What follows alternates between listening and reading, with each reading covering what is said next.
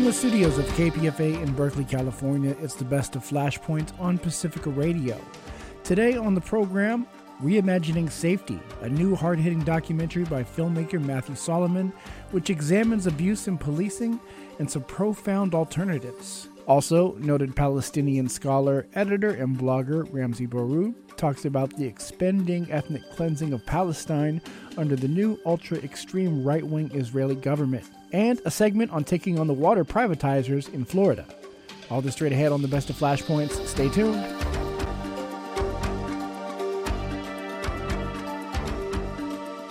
You're listening to the best of Flashpoints on Pacifica Radio. Up first on the program, we feature a segment from yesterday's show featuring filmmaker Matthew Solomon discussing his new hard hitting documentary, Reimagining Safety. And we turn our attention to this new hard hitting documentary uh, it's by filmmaker Matthew Solomon. It examines the uh, abuse in policing and offers some alternatives. And the film is called Reimagining Safety. Well, we have to sort of reimagine a whole new uh, system, and we are happy uh, to be able to talk about this with uh, the filmmaker Matthew Solomon. This film is going to be uh, um, premiered uh, locally and just outside the Bay Area. We'll tell you more about that later. But we're joined by Matthew Solomon, and one of those uh, also featured in the uh, film, uh, Professor Jody David Armour. He is the Roy P. Crocker Professor of Law at the University of Southern California. He's a widely published scholar, a popular lecturer. He studies the intersection of race, law, morality, psychology, politics, ordinary language, philosophy, and the performing arts. We welcome both of you to Flashpoints. Matthew Solomon, could you give us a, a bit of like a, a an overview? Of your new film, what it's about, what you tried to do. Yeah, yeah, thank you, and thanks for, for having us on. Uh, yeah, uh, reimagining safety came about. Uh, I mean, it's kind of multi-layered, but I'll, I'll, try and try and keep it short. Um, prior to the pandemic, I'm I'm a filmmaker uh, in Los Angeles, and I also do conflict resolution work, and you know, work with organizations teaching people how to you know, build partnership and and uh, work together. And when the pandemic started, and I couldn't go anywhere, I went back to school, and I decided to get a master's degree in public administration, uh, so that I could, you know, you know, focus more on how to have society work better. And through the course of that study, uh, I started applying the problems with policing and incarceration and the, the homeless problem here in Los Angeles to uh, the constructs of uh, sustainability and how communities can prosper and, and you know be healthy on all levels mentally physically emotionally. And so when I was coming towards the end of the program and it was time to do my, my master's thesis, uh, one of my professors suggested that I do uh, a documentary and so this is that. And and my goal was, you know, there's a lot of information on why policing doesn't work, uh, why incarceration uh, doesn't make us any safer. It actually makes us less safe. Um, and I, I wanted to focus on well, well, if not that, then what? Because that's always what comes up in those discussions. Is well, what do we do if we don't have police? What do we do if we don't have prisons? How do we how do we you know survive that and stay safe. And so I got together, you know, with these 10 experts who are all amazing and come from different perspectives. And, you know, it's really about care and resources and, and reshaping how we view each other uh, and, you know, members of our society that, uh, you know, we may have looked down upon uh, at, at one point. Um, and, and to really, you know, uh, put everything through a different lens of care, of of you know rehabilitation, of having people be supported, and so that's what's you know demonstrated in the film. It's that roadmap of where we're at, why we're there, and where we can go. All right, let's let's bring in uh, Professor Armour here. Uh, Professor, it's good to have you with us on Flashpoints. Um, Great to be with maybe, you. Maybe good to have you. Maybe we begin with just letting you take a a shot at what we just saw happen in Memphis, of course, the city where Martin Luther King was murdered. Um, could you talk a little bit about the your response to this uh, latest uh, sort of police murder scene? Uh, is it possible to have reform uh, in a system that is so out of control and clearly um, undermined by racism, no matter what color the cops are. Yeah, Memphis shines a bright Klieg light on the poverty of reform approaches to fixing this problem. We have tried, and I used to be a big advocate of and supporter for reforms, you know, and I, I had to be disembarrassed and disabused of a lot of my misconceptions over time as through the process of elimination, we saw each new reform come into place in response to some tragedy that often was on video. You know, we say, okay, maybe de-escalation training will help here. How about community policing? How about implicit bias training? Let's go that way. Oh, body cam, that's the fix oh no, what we need is more representation. We need more people from the communities that are being policed to be in those uniforms doing the policing. They'll have the natural sympathy and empathy that uh, that police other police don't have. They had all of those reforms and more in both Memphis and Minneapolis. And look at what happened. Look at what continues to happen. Look at the racial injustice Groundhog Day that we continue to wake up to and it's really, I think, a moment for us to pause and say, clearly, then the reform route isn't working. You know, last year we killed, the police rather, killed more people than any other time that since they've been recording police killings. That's last year after the George Floyd protest, after all the reforms that we've talked about. There's more killing than ever going on. So the reform route clearly isn't working. The alternative route, then, that we're, we're finally coming to see is that we have to minimize the footprint of the police, recognize that they are violence workers inherently. We give them guns with loaded ammunition, stun guns, mace, clubs, handcuffs, boots, fists, elbows, knees, like we saw in the video. They are violence workers. If we want to minimize the harm they cause to stereotype communities, we have to minimize the contact between them and members of those communities. For example, take them out of traffic stops. Why did they pull over Tyre Nichols in the first place? It wasn't any reason. And the, the police chief said, we don't even find any reckless driving. There was no reason. But even if there was some kind of pretext stop that they were pulling them over for, why? Why do we have police and traffic enforcement at all? You know, we've uh, in jurisdictions where they took police out of traffic enforcement, fatalities didn't go up. It doesn't make us safer to have them there from a from a traffic fatality standpoint. So reduce their footprint, taking them out of there, out of houselessness policy, out of poverty governance, out of drugs, the drug war, and you reduce their footprint by 70, 80% and, and, and increased a lot of the overall well-being for the community. Professor, um, there seems to be a dearth of um, critical thinking, and I, am wondering because it's driving me a little bit crazy. Uh, but the there was this sort of uh, national applause for the police chief in Memphis because she acted so quickly. But I'm I'm thinking to myself, this is this is the police chief that uh, invented this unit that yep. was one of the sort of the overall supervisors of this unit. We're having more yep. and more reports about this unit left a trail of uh, of broken bones. What is the yep. deal? Why would she still be? Do you wonder why she is still the chief of police? I, I, the only reason I don't wonder why she is because is because I know that police departments have such a well-oiled public relations machine. Here in, in uh, LA, for example, uh, the LAPD has spent over $3 million. That's the most conservative estimate. Some have it at around $5 million a year just on public relations, just on spinning narratives, reaching out to reporters, uh, you know, looking at the body cam footage and making sure that it's, that, you know, that it's presented the right way. And so yes, you know, law enforcement has been fabulously successful. Think about it. Over the last 30 or 40 years of growing itself. Um, some cities, you know, like in LA, we're spending $3.2 billion, $8.12 million every day on LAPD. They've grown 40% over the last eight years.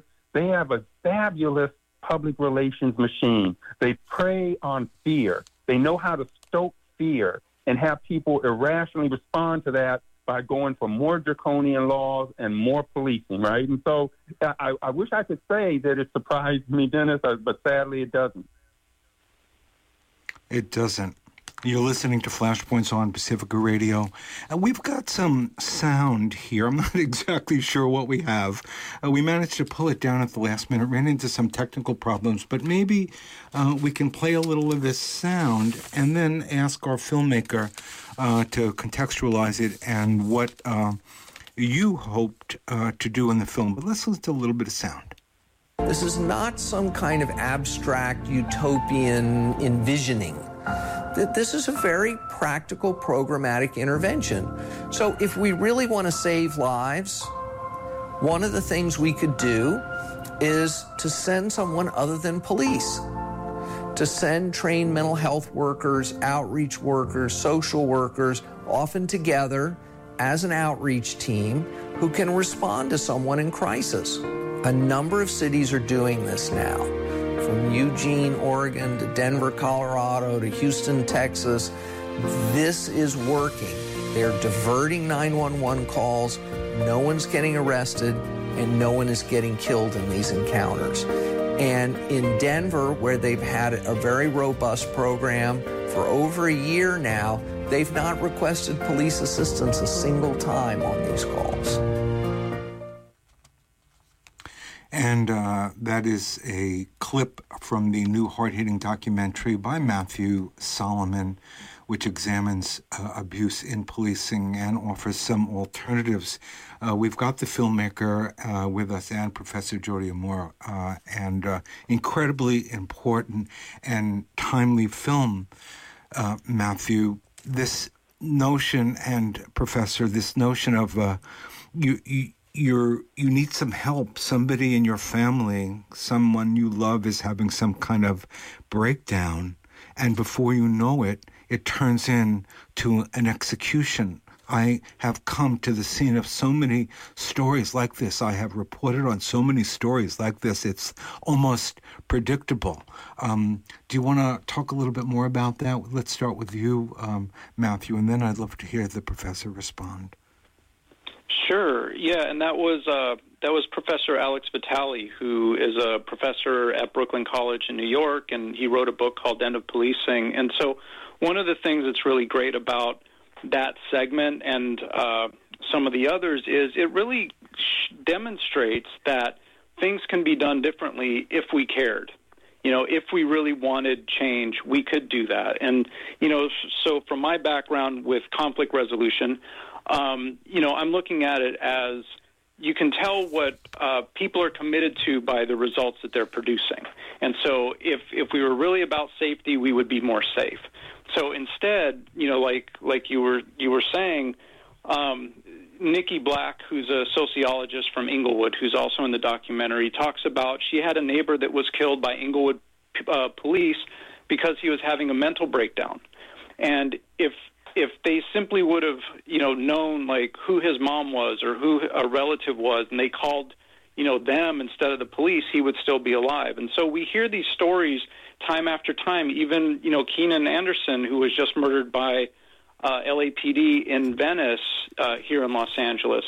Uh, about a month ago, a little over a month ago, was having a, a breakdown. Like he had been in a car accident. There was, you know, all this commotion. The police show up. They're, you know, wrangling him. They're tasing him, and he dies. You know, and so this is a a, a, a story that we hear time and time again. And so, you know, like Professor Vitale saying uh, in that clip that you shared, you know, if if we're really invested in people and taking care of people, then let's let's have people who are actually trained to do that uh, show up. You know, you know, one of the things that uh, you know President Biden made a speech a while back about how you know, he said we expect the police to be mental health professionals and social workers, and and no, we don't, because they're not trained that way. You know, their training has nothing to do with that, and then they show up, and all they know is command and control. And if you don't do what I tell you, I'm going to make you do it, and then that escalates and escalates, and there's more force, and then people die. Professor Armour, uh, we hear um, a lot uh, about uh, community policing, but I think there's it's multiple misnomers. I mean, community policing would be in which the community has a sort of a, a, helping force, right? A force that yeah. helps them deal with struggles that come up in everyday life, and with the, this notion of community policing. This this thing in uh, in Memphis that was a form of community policing. Yep. Um, uh, yep. Uh, tell us about this. Yeah, uh, community policing is is more public relations, you know, spin um, and it yeah, they're very good. Law enforcement has shown, uh, you know, uh, itself to have an excellent political communication strategy instead of strategies. And so now, what we're going to say is that we're going to put the police in to be community police, right? Somehow, the community part makes us think of, you know, solidarity and and we're all in it together. But what we're really doing is we're putting them funking police down in disadvantaged neighborhoods that are resource starved, and then they're going to deal with the consequences of those criminogenic conditions, those resource starved communities. Um, and the safest communities, like here in LA, are by far not the communities with the most police in them yeah. doing community policing. They're the they're they're the most, best resource community, right? Beverly Hills, Bel Air, you know, um, right on down to you know Santa Monica, Mar Vista. You go through all up and down through the through LA. You find lots of very safe communities as long as they're well resourced. When the communities are struggling and and people in there are scratching out living and scrambling to survive, that's those criminogenic conditions, yes, give rise to more crime. And rather than addressing those conditions directly, as we once, you know, said we were going to try to do with the war on poverty, uh, we turned our back on that. Bill Clinton came in and ended welfare as we knew know it, that FDR program as we know, and replace those kinds of interventions that are public welfare oriented with the police. At the same time, Bill, Bill, welfare, Bill Clinton was doing that to welfare, he was increasing the police budget, as you remember, you know, making it clear that the connection, in a sense, was there. So, yeah, that it, that, it is really the uh, community policing is just a nice, fuzzy word for, uh, for that police go around to try to justify a lot more over policing and um, not turning to other alternatives. Well, let me ask you uh, how do you see the possibility of alternatives. Where where would this struggle begin with you? What's number? If you're an advisor, uh, what do we do? Okay, uh, number one, we get police out of areas that they shouldn't be in, out of traffic stops altogether. Number one, you know, because they're really going doing that for a lot of, you know, fishing expeditions for guns and drugs and not making any dent in the problem. But take them take their footprint out of the lives of socially marginalized and stereotyped community, communities. Minimize the contact. So get them out of traffic enforcement, get them out of poverty governance, i.e., get them out of houselessness interventions of any kind, the way we're using them now. You know, get them out of mental health crises, altogether. Get them out of the drug war. We've lost the drug war. I walk around the corner here. There are two, three different marijuana boutiques. We were locking people up 15 years ago for what I can do with at, at a boutique now, with you know nice soft music in the background and pleasant lighting. Right, so it's absurd that we're still prosecuting this war on drugs and giving police the authority to go and and and and, um, and you know implement it by you know the stop and frisk on wheels traffic uh, enforcement policy. So yeah, number those, those that would be my number one uh, uh, recommendation. And then Number two, take the bloated, you know, kind of punishment bureaucracy budget that police have absorbed now. Only five to eight percent of their time is spent on responding to serious crimes or any kind of violent crimes. I mean, 92% of their time is spent just sitting around looking at each other. Right? That's that's part of the problem. That's why they need to go after turnstile jumpers and waste their time with all these traffic stops. So reduce their footprint and use that money that you were giving them now for their you know, pensions and budgets here in LA, they're making over $100,000 a year after they've been on the force for just a couple of years. And then pensions and everything else.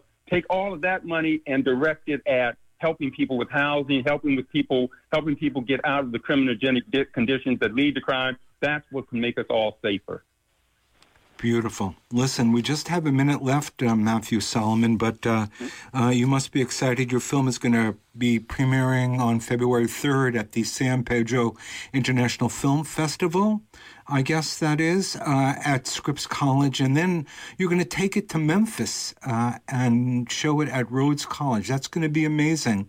Um, yeah. We congratulate you on all this. What's the best way if people want to check it out, go to a website, see more about what you all uh, have been up to? What's the best way to do that, Matthew? Uh, yeah, the website is reimaginingsafetymovie.com, and that has links. There's a trailer on there. There's links uh, for information. There's actually a resources page, uh, and then all the socials you can connect. So it's reimaginingsafetymovie.com. And Professor, we've got about 45 seconds. Would you immediately fire that police chief in Memphis? Does she need to go? Does that have to happen immediately? Hell yeah. I hate to use uh, profanity over the air, but what we're talking about, she had some problems in Atlanta before she came to this department, by the way. But even if, in this department, the buck has to stop somewhere. The accountability buck has to stop somewhere you know, and this condition was allowed to fester on her watch. And now she looks like, you know, oh, I am pro, I'm proactive. No, she's not proactive. This is really reactive, covering their behinds. I'm glad that they did it. I'm glad they were being more responsive than some of these departments, but it's far from enough. And Professor, what's the name of your book? It's in asterisk GGA theory, race, language, unequal justice in the law. And the reason I have that N word in the title is it's the word we use to otherize people. And we've otherized criminals, especially black criminals. And when we otherize folks, it's easy to do the things that they did to Tyre Nichols. You don't. You're not looking at that person as an as a person. You're looking at them as some kind of monster. You're looking. You're really inwardizing them, and that's what I mean to yes. get at in in the book.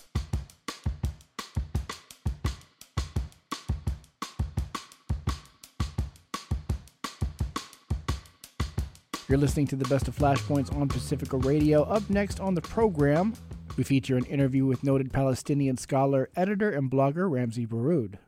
This is sort of what uh, the press looks like. Uh, this is the perfect example. This is the BBC. U.S. Secretary of State Antony Blinken has called for Israel and the Palestinians to make urgent steps, to take urgent steps to restore calm and amid amid escalating violence. Speaking in Jerusalem, Blinken reiterated his support for a two-state solution as the best way to bring security to the two sides. Israel's new government opposes the creation of a Palestinian state. Joining us uh, to talk about it, and we are so glad to have him, is Ramzy Baroud. He is an internationally syndicated columnist, a media consultant, and author, founder editor of the Palestine Chronicle, and the managing editor of the London based Middle East Eye. He is the author of, among other things, uh, Searching Jenin, The Second Palestinian Intifada, and My Father Was a Freedom Fighter, Gaza's Untold Story. He also co authored with Ilan Pappé uh, our vision for liberation, engaged Palestinian leaders and intellectuals speak out. Well, uh, Ramzy, welcome back to Flashpoints. It is good to have you with us. You know, I, I read a little bit from the BBC, but it's sort of like every uh, story you're going to read about what's going on, you know, uh, sympathy for the Israelis, um, uh, calm on both sides.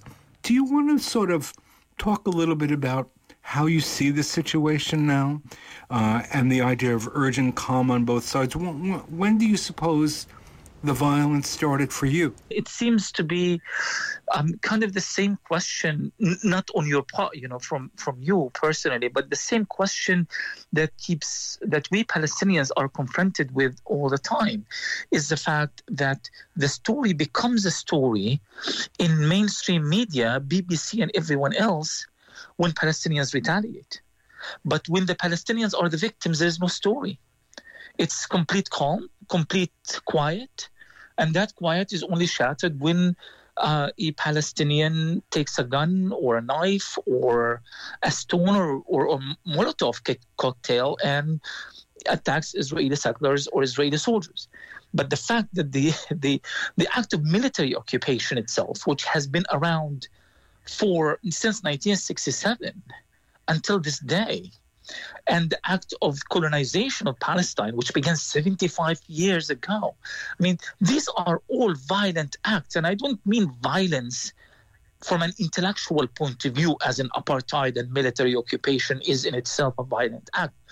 I mean that, the, that, that on a daily basis, military occupation, apartheid, colonialism brings about numerous acts of violence, uh, from the violence of Israeli soldiers, the daily killing of Palestinians, to the violence of the destruction of Palestinian homes, Palestinian orchards, and and uh, and, and ancient uh, olive trees to um, to preventing Palestinians to leave or return or go to their to their universities or live uh, in nominally normal lives, but nobody talks about it, and it's it's just really getting to be so frustrating that makes you wonder why why is Palestine, an occupied country, being seen as an aggressor? in, in the longest running military occupation in the world. While on the other hand, in the case of Ukraine, for example, the the the, the Russian uh, invasion of Ukraine it hasn't been around officially for a year yet. Yet it is seen to be one of the most gruesome attacks of modern civilization. Why the double standards? So, not only the, the what's going on in Palestine right now is a retaliation to numerous acts of violence carried out by Israel for a long, long time, but since January 1st until this day, over 30, actually, the, the number is from two, three days ago. It's about 33 Palestinians were killed by Israel. Last year alone, the United Nations said that 2022 has been the most violent year in Palestine since 2005. What happened in 2005? That was the end of the second Palestinian uprising. Since then until today, last year was the largest number of dead Palestinians in Jenin, in, in Jerusalem, in Qalqilia, in Tulkarem, more than any other time. And many of them are children, many of them are civilians.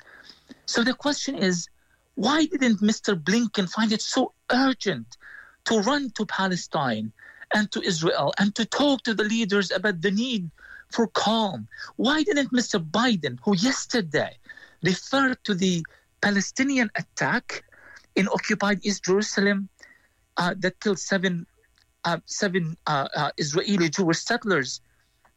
He referred to this as an attack on, on civilization, an attack on civilization. But what happened prior to that? A couple of days prior to that, 10 people were killed in Jenin. 10 people, including an old lady who was killed sitting in her living room. Why wasn't that an attack on civilization? Why wasn't this, or rather the civilized world, just in case I'm quoted, an attack on the civilized world? Why was that completely omitted from Mr. Biden's political agenda? When the occupier kills occupied people that they are supposed to protect under international law, it's nothing. It's not a problem at all. It's business as usual when Palestinians, God forbid, retaliate in any way, that is an affront to uh, um, to our civilization. Why is the why the double standards? So, Mr. Blinken's visit to Palestine. Uh, go ahead. No, no, please. I, uh, just go right ahead. I, I mean, I. Uh, it's so important for you to unpack the story and put it in the context of some kind of reality because you've got somebody talking about. Uh, I, I, when I hear two-state solution, what I hear is two-state delusion. Uh, and uh, as a, a, fantasy that's used to every time uh, the United States wants to um, sort of suppress the Palestinians and undermine uh, their resistance.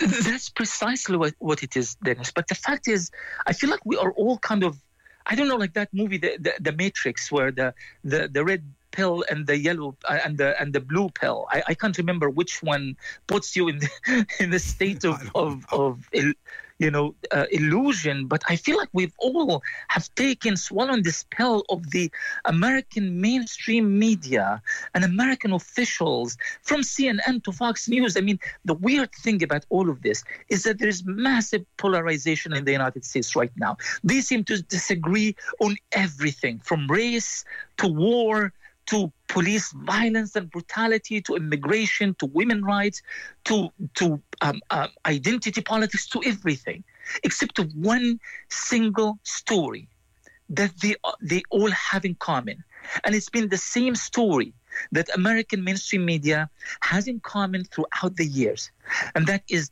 Israel good, Palestinians are bad. But you say, but why are Palestinians so bad? I mean, after all, they are occupied people. I mean, what do you expect? What the Ukrainians are doing, they are blowing up bridges, they are doing everything that that the Palestinians haven't actually done. They haven't done a tiny percentage of what Ukraine is doing to fight back. Yet somehow, anything that the Palestinians do is bad. Not just violence, not re- just resistance, but but even boycotting. I mean, imagine the peaceful act of boycotting, saying do not buy products that comes from Israeli settlements or products that benefits the Israeli army in any way because the money and the funds go to buy bullets and, and, and guns and kill Palestinians. That in itself is supposed to be an anti-Semitic act. Basically, we have no breathing room whatsoever. We can't get it right in any possible way. And everyone seems to agree. And only when Israelis get killed, Blinken goes, drops everything, and he goes running from Egypt to Israel to Palestine to Jordan, trying to ensure that Israel remains safe. No matter what Israel does, nobody cares. We are yelling, we're screaming, we're saying to the world, please pay attention to what's happening here. Our people are dying, our people are living in complete and utter isolation. We haven't achieved anything of our rights, and apartheid is getting worse and worse by the day. And we don't even get a mention, we don't even get an acknowledgement of our struggle and of our suffering. But if a Palestinian fights back, everybody has to line up in order for them to condemn that terrorist, vile act that is an affront to modern civilization.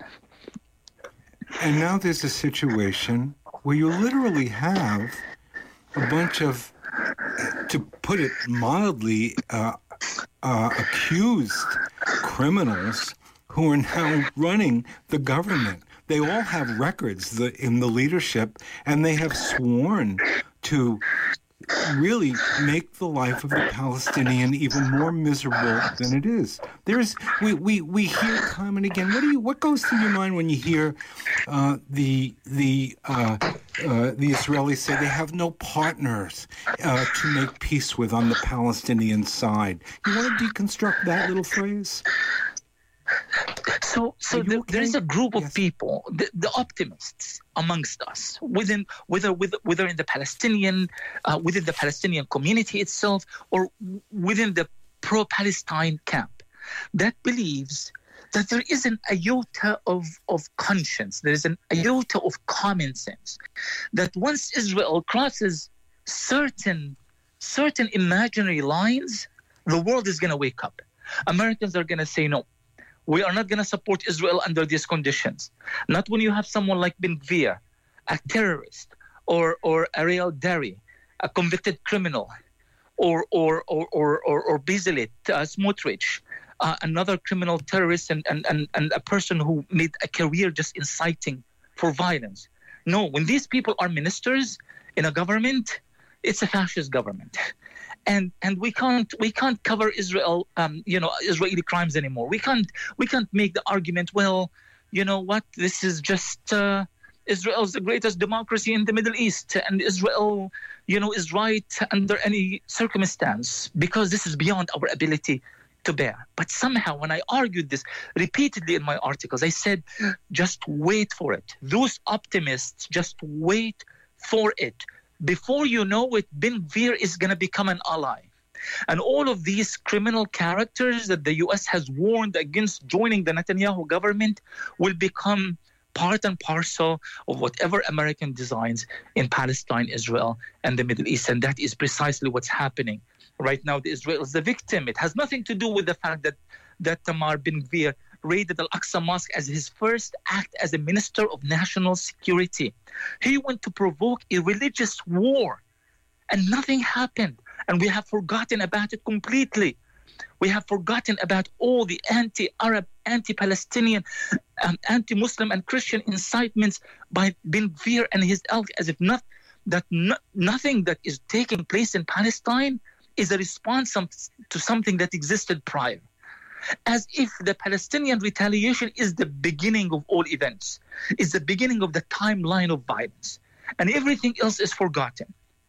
The killing of all the Palestinians, the constant raid on uh, Jenin, the constant attacks on Nablus, the constant attacks on the Balata refugee camp, the the the uh, ongoing siege on the Bala, on on the Shuafat refugee camp, the attacks on on Sheikh Jarrah and Silwan neighborhoods in East Jerusalem, None of this matters. None of this is needed for the context. The context is the Palestinians have done something bad and they need to be punished for it. And they keep t- telling us about the Israeli retaliation. Israel is, is, is carrying out tougher measures against the Palestinians as a result of the attack in Jerusalem. The tougher measures, they are destroying the, the, the homes of people who were not in any way involved. What did the families have to do with this? What did the neighbors of the attacker have to do with this? Why are you de- destroying their homes? The father was was taken by the Israeli soldiers. They broke his arm. They beat him up. They arrested many members of the. What democratic country does this? What state in the in in this civilized world in which Biden keeps referring to accepts this kind of of of gangster-like criminal behavior? But again, you're not supposed to talk about it. You're just supposed to stand and condemn and, con- and, and, and refuse to condone such terrorism. And by the way, the term terrorism only applies to Palestinians. No matter what Israel does, no matter what the Israelis do, only Palestinians are terrorists. They are never resistance fighters. They are never peaceful protesters. They are never any category that we can do business with, or we can accept, or we can deal with in any possible way. Only Palestinians are capable of being terrorists, and Israelis, the likes of Ben Gvir, are in always, always in a state of self-defense, despite the fact that Israel is an, a military occupier. It's of course everybody knows it's a nuclear renegade too. But I, I have a question, and I don't, I don't mean it to be rhetorical, but how long does it take an, an F-17A fighter jet uh, that the that Israel gets from the United States? How long does it take to fly over the occupied, lockdown Gaza Strip with what over how many million people? Most densely populated. Uh, over two million people place in the point. world. Uh, how many drones and how many jets and how, how long does it take to uh, provide a bomb for every living Palestinian? And they could do it in a second uh, but they, they don't go that far, do they, when they do what they call mowing the lawn? That's right, because because Gaza right now, if, if you know anybody who's been to Gaza in recent times, it really is like a high security prison. Um, in, in, there is no escape. You are trapped. Uh, electric fences, walls, everywhere. Um, last time I was in Gaza, I, I was able to, I, I arrived at night, I opened the window of my hotel, and it was right on the beach. And I, what I saw in front of me, this very strange sight of all, it's like almost like the Israeli Navy lining up at the horizon, blocking any movement or an out, out of Gaza via sea. And all of these Palestinian fishermen are trapped within within three kilometer you know area uh, uh, or three nautical miles rather, um, all trying fighting for for the small amount of fish that is there, and the drones are buzzing everywhere. We, for a reason or no reason, it's it's a psychological warfare. We call them we call them in Arabic the tannana because it, it kind of has this like like this strange sounds that that's almost like deafening. You don't get used to it. That's the strange thing. So you hmm. see the drones on top of you filming, taking pictures constantly, and you see the soldiers on the other side of the fence with their guns and that watchtowers. And towards the sea, you see the Navy. They're lining up ready to shoot any fisherman who would dare go beyond the three nautical miles. And all of this is happening in a space that is supposed to be calm. This is not an act of violence. This is an everyday reality. In fact, Israel tells you, um, we have already evacuated Gaza. Gaza is not uh, it's not our responsibility. In fact, they already declared Gaza a hostile territory. Okay, so if you have evacuated Gaza, why don't you allow Gazans to come and leave? Why are they blocked from all directions? The vast majority of people in Gaza are, are, are minors under the age of 17. And, and the vast majority of all Gazans never stepped out of Gaza. We are talking about a space that is 181 square miles. It's a very tiny stretch of land in which something like 2.1 million lives. And even the little agricultural land that that allowed Gaza to exist and and practice some kind of self-sufficiency in terms of food that has been destroyed by Israel. All of this land has been destroyed because most of this land is near the Israeli defense that Israel imposed on, on, on, on, on Gaza. And nobody dares to get there. Quite often, farmers get shot when they are trying to reach uh, their crops or, or, or their orchards. So many people don't dare to even venture out there. And Israel wants us to believe that this is a state of normalcy. Now, if a Palestinian under these circumstances, you know, dared carry a gun, throw a rock, do anything of that nature, that's an act of violence, and that Palestinian deserves to be executed on the spot. And American media would report on that as an infringement on Israeli security by the Palestinians. But that reality, this very strange, uh, um, um, Kafkian reality imposed by Israel on the Palestinians for decades, it is supposed to be a state, a normal state of affairs. And Palestinians are not even allowed to complain about it because the, mean, the mere complaint or criticism or attempting attempting to get the Security Council or the United or the General Assembly to condemn Israel in any way is an act of anti-Semitism. So what do you do? You are trapped. You can't even talk. You can't even be on mainstream media, and if you are, you are going to be shouted out and insulted as if you are a common criminal. I made it to, you know, strangely a few days ago to some uh, some some uh, uh, mainstream outlet, and I didn't even answer the first question before the, the news anchor asked me. He said, "Do you condone what the Palestinians are doing to the Israelis?" I said, "Sir, I'm not a politician. I am a historian and I'm a journalist. I'm going to provide you with context." He said, "Sir, do you condone what the Palestinians are doing?" How do you even deal with that sort of thinking? And these are when once in you know once in a blue moon there's a tiny little space for us Palestinians to even express our viewpoint about these issues.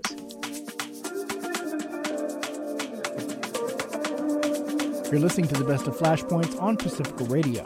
Up finally on today's show, we feature a segment on the water privatizers in Florida. We're all thirsty some of the time. Uh, but uh, folks in Florida and across this country could end up being thirsty uh, for most of the time. And when they get the water, they're going to pay a lot of money for it, and it might kill them because there is a movement in this country, a corporate movement to privatize the water systems. Uh, and uh, uh, Florida is in the midst of it. Wendy Litterman, welcome to Flashpoints. Good Thank to have you with us. Thank you so much, Dennis. Appreciate it. Well, let, us talk about. Uh, it looks like uh, the Fort Lauderdale is about ready to give away its water rights for the next 30 years to a foreign corporation. I'm thinking that you don't think this is such a good thing. Um, you want to talk a little bit about why you have concerns about the privatization of U.S. water systems and uh, there in your own uh, hometown, home neighborhood, home state of Florida, Fort Lauderdale? You're you're in yes. the middle of this one. Yeah, and it's it's something we've been fighting for a couple years, and I really appreciate the the platform because this is kind of a silent killer in a form of financial violence. Um, kind of the segue from your your last segment, where um, like the the voiceless, especially, just have no say. This is something that really should go to a vote to the people to have their their vital resources, um, you know, privatized. And it's just there's three people basically that will get to decide for seven cities um, what's going to happen to their water for the next 30 years, and um, we're expecting rates to increase at a minimum of 140 percent for us and it's really no need for 140 percent. Wow, they're not telling you that though, are they? Well, no, you know what? That's the part that they are telling us, and they won't tell us. They're telling us that it's capped. But see, I've had the the the masochistic experience of reading through the contracts, and it's clear that the, there's really no telling how much the rates could go up because the company could file for relief events um, for any number of service interruptions, interruptions to work, and they're they're literally telling us that the city would be able to file for these. Like like everything that they're telling us is backwards when you read the contract, and that's what's so scary especially for the nation, because they're so casual about this template that they're doing in all different pockets of the country. I see a pattern where the infrastructure is being neglected so that these representatives who have their friends that are lobbyists and consultants, you know, they, they convince people to say, oh, well, you know, we can't afford to fix what we've messed up. So we're going to have to bring in these private corporations. And, you know, first of all, there's billions of dollars right now in the EPA for grants and loans that, for us particularly, they're not even applying for or trying for.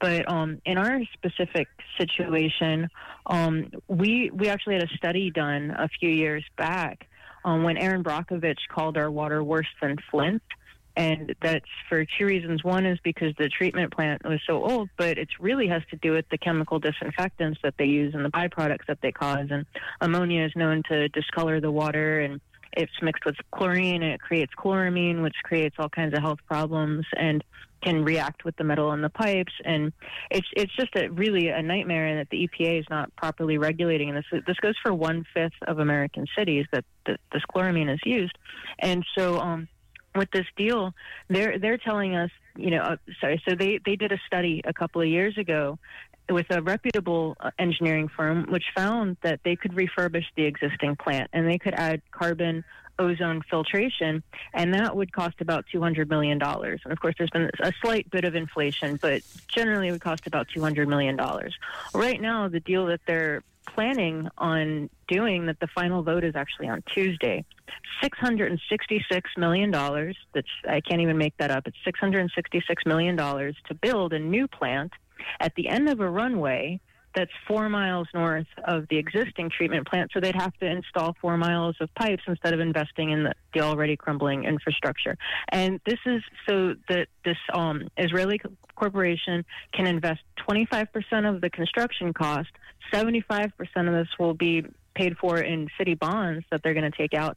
And plus, the city is going to pay for electric, insurance, um, the, the taxes, the, the chemicals that go in, the feed water, um, get the gasoline apparently the diesel that they need for operation and maintenance. And the city then the corporation is going to sell us back our water for the next 30 years after you know they, they give us 25% of the startup cost all right, Wendy, let me tell people a little bit more about what you've been up to and who you are. We are speaking with Wendy letterman Uh, she is an environmental social justice advocate, founder, administrator of the Fort Lauderdale Water Crisis Community Forum on Facebook, ambassador to Florida Right to Clean Water campaign, part of the Rights of, to Nature movement, co-convener with Harvey Wasserman of our weekly grassroots protection show. Uh, and that also appears on the Progressive Radio Network. Just wanted to tell people that you're deeply engaged here. Now, the the you, by the way, you did say at the end of a runway. yeah. Uh, that's a pertinent point, isn't it? You want to say a little bit more about why you might not want to put it there? I, I mean, what?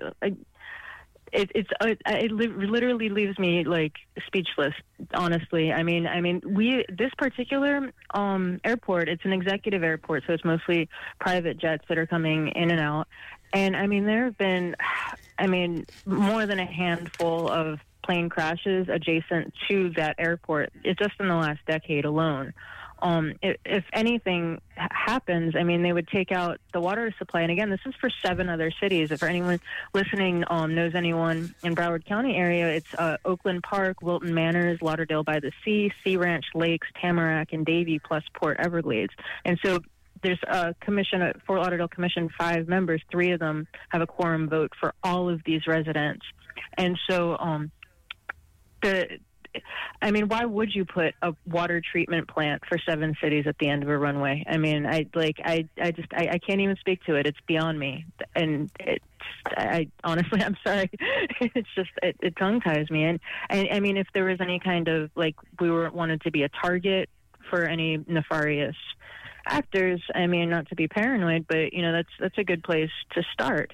And in the FAA, they need to. Um, they said that they've done them, but when I spoke with the FAA, I don't. I, I don't think it's been done. They needed to make sure that there's all kinds of environmental studies that they're not attracting any kind of nuisances or wildlife to to the runway that would throw off the, the flight paths and um they are it's also at a well field so FAA told me that they need to move an existing drain well that runs two miles south, and the the project company in a town hall, they're actually saying that there is no such thing. Like they're just denying it completely. And then we have to pay the insurance. Like how much more is the insurance when you're building a water treatment plant at the end of a runway than refurbishing one that's been there for 50 years? It's just beyond me. No, and they are definitely willing to play hardball. This uh, they initially tried to rush all this through in September. Um, talk a little bit about what it took to resist that. Uh, uh, they don't they don't mess around, do they?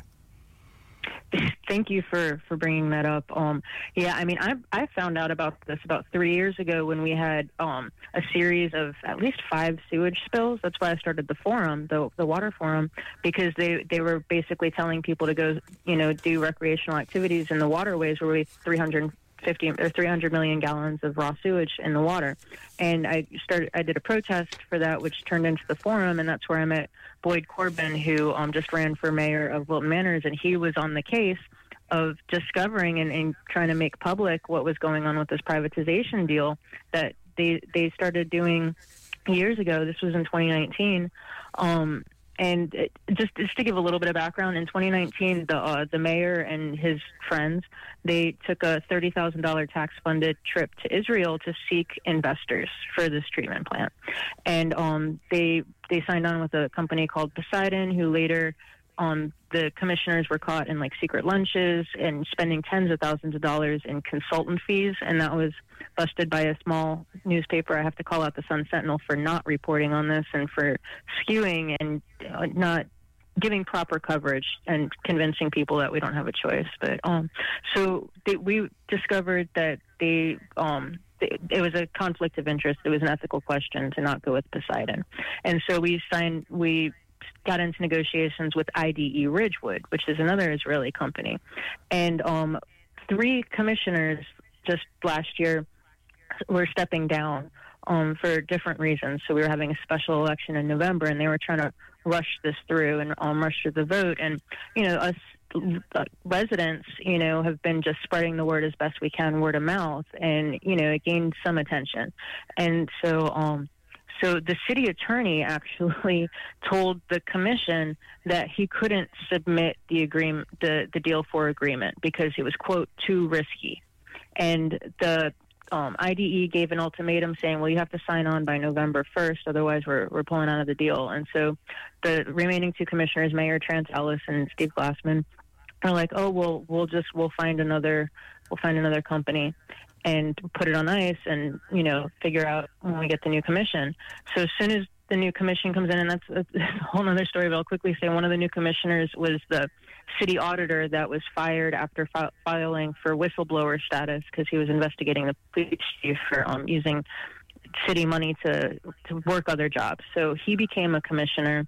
They had to they, they resisted his election for a month, so we were without a quorum for a month. Once he finally came in, they fired the city attorney who called the deal too risky, went back to IDE Ridgewood with just a few tweaks to the labor agreement, and now they're pushing through the vote again after having some showboating with a couple of town halls where they're literally just lying out their teeth through about what's involved in this contract. And um, and sorry, it's just it's so much information. Um, but yeah, so um, they're just they're trying to push this through, and it's the, oh, and that was it. The, the IDE. It turns out Poseidon, the company that was originally um, taking all the backroom deals, they're a subsidiary of IDE. So the deal never changed from the first um, bad interest from years ago. That's how shady these people are, and they're they're trying to take over the water system. And I have people writing to me telling me that they're afraid that they're not going to be able to pay their water bill and they're going to lose their house because they won't be able to keep it up to code. Absolutely. wow. Well, and just we just have um, 60 seconds, but um, we've heard a lot about Flint and the devastation there. Uh, we've heard a little bit uh, about Jackson, Mississippi, and the devastation there. Are are we all in danger now? Uh, of, of getting ugly water or losing control of our water altogether? Definitely, definitely. I mean, the first thing I can just think of off the top of my head is this company is basing their success off the desalination plant down in San Diego. If you look that up, turns out um, San Diego has one of the highest water rates in the world, and their um, Sierra Clubs calls it uh, um, a costly mistake. Uh, Food and Water Watch did the most comprehensive study of all private privately owned versus publicly owned um, water systems, and they found on average 59% higher rates with a greater chance of contamination because there's no oversight. It's happening everywhere. Yeah, like people need to wow. be aware of it because it's happening in secret. Wow. So. All right, Wendy, where, how do people get more information? What do you recommend? We just got 10 seconds. Go. Um, Fort Lauderdale Water Crisis Community Forum on Facebook, or just look up water privatization in the United States and Florida. Thank you.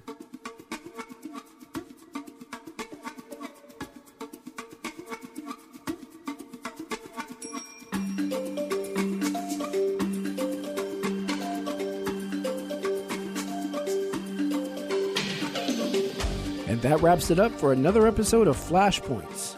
Our executive producer is Dennis Bernstein. Senior producers are Miguel Gavilan Molina and Kevin Pina.